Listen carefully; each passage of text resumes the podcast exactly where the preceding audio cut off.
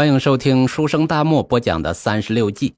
这一期啊，咱们学习败战计的第六计，也是三十六计里边的最后一计——走为上计。咱们平时经常说三十六计走为上，这有点害怕，然后逃跑的意思，属于贬义。实际上啊，在战争中，这也是一个合理的选择。先看原文：全师避敌。左次无救，未失常也。简单的翻译一下：全军退却，避开强敌，以退为进，灵机破敌，这也是正常的兵法。这战争中呢，看到形势对自己极为不利时就逃走，或者遇到强敌或者陷于困境时，以离开回避为最好的策略。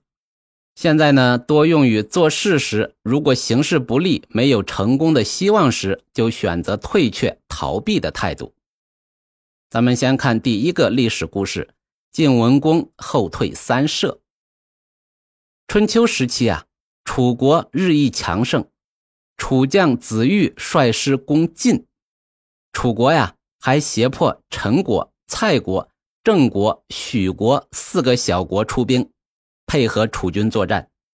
此时呢，晋文公刚攻下依附楚国的曹国，明知晋楚之战迟早不可避免，子玉率部浩浩荡荡向曹国进发。这晋文公闻讯就分析了形势，他对这次战争的胜败没有把握，这楚强晋弱，来势汹汹，他呢就决定暂时后退，避起锋芒。对外呀，还假意的说：“这当年呢，我被迫逃亡，楚国先君对我以礼相待。我呀，曾经与他有约定，将来如果我返回晋国，愿意两国修好；如果迫不得已两国交兵，我呀也会先退避三舍。现在呢，子玉罚我，我当实行诺言，先退三舍。”那个时候啊，一射是三十里，那退三射就是撤退九十里。这九十里啊，已经到了晋国边缘城濮。然后他仗着临黄河，靠太行山足以御敌。同时呢，他也派人往秦国和齐国求助。这子玉啊，率部队追到了城濮。晋文公呢，早已经严阵以待。晋文公已探知楚国呢。左、中、右三军，以右军最为薄弱。右军前头为陈、蔡士兵，他们本来是被胁迫而来的，并没有斗志。子玉命令左右军先进，中军继之。这楚国的右军直扑晋军，晋军忽然又撤退。这陈、蔡军的将官以为晋军惧怕，又要逃跑，就紧追不舍。忽然。晋军中杀出一支军队，驾车的马呀都蒙上了老虎皮。这陈蔡军的战马以为是真老虎，吓得乱蹦乱跳，转头就跑。这骑兵呢也控制不住他们的战马，这楚右军呢就大败了。晋文公派士兵假扮陈蔡军士，向子玉报捷。这右师已胜，元帅呀赶快进兵。这子玉呢登车一望。晋军后方烟尘蔽天啊，他就大笑说：“这晋军果然是不堪一击啊！”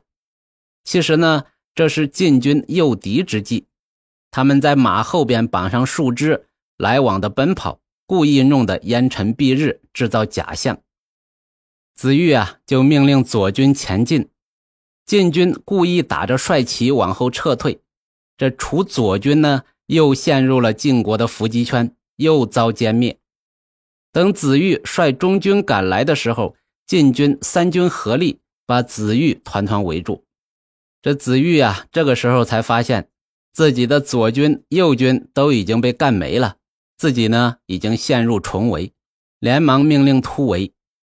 虽然他在猛将程大新的护卫下得以逃命，但是他的部队呢伤亡惨重，只得悻悻回国了。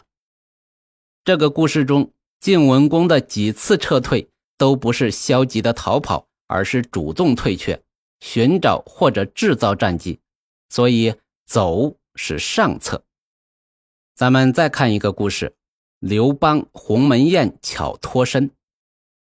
公元前二零六年，这西楚霸王项羽听说沛公刘邦攻取了咸阳后，欲在关中称王，就十分恼怒。在谋臣范增的建议下，项羽啊就在鸿门设下酒宴，准备在席间寻机刺杀刘邦。刘邦深知鸿门宴凶多吉少。但是项羽的兵强势壮，如果不去，便会有须臾之祸。于是呢，刘邦带着谋士张良、武将樊哙以及卫士来到了鸿门。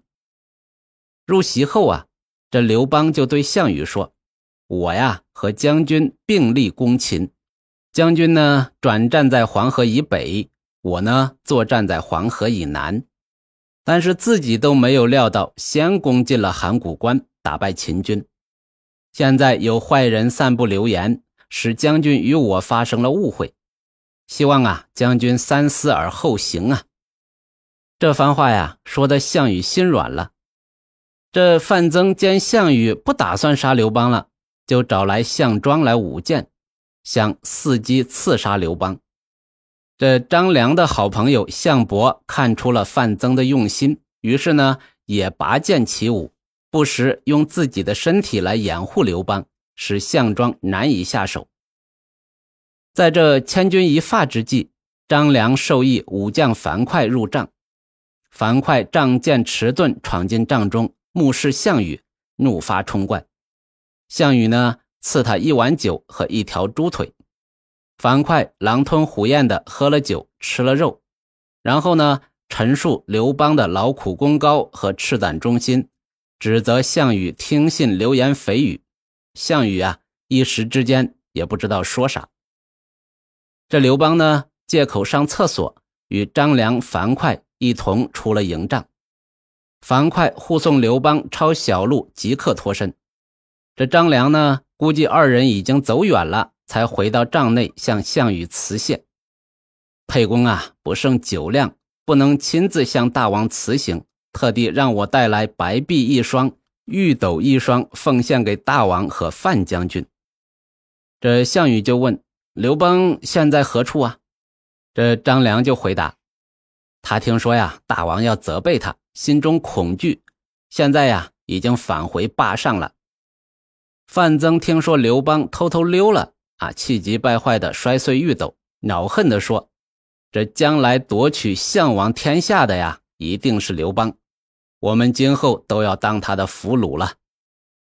在鸿门宴上，刘邦见项羽犹豫不决，以上厕所为名借机脱身，确实是明智之举啊。好了，有关走为上计啊，咱们就学到这里。到此呢，三十六计就学完了。大漠播讲的这一版的三十六计比较简单，所举案例主要是历史上的军事故事。来帮助大家理解三十六计。三十六计在工作生活中也可以活学活用啊！资料啊，大漠在整理中，适当的时候再给大家播讲。三十六计啊，是军事计谋，是兵书，而古代兵书的 number one 肯定就是《孙子兵法》。接下来呢，大漠继续给大家播讲《孙子兵法》，关注我不迷路哦。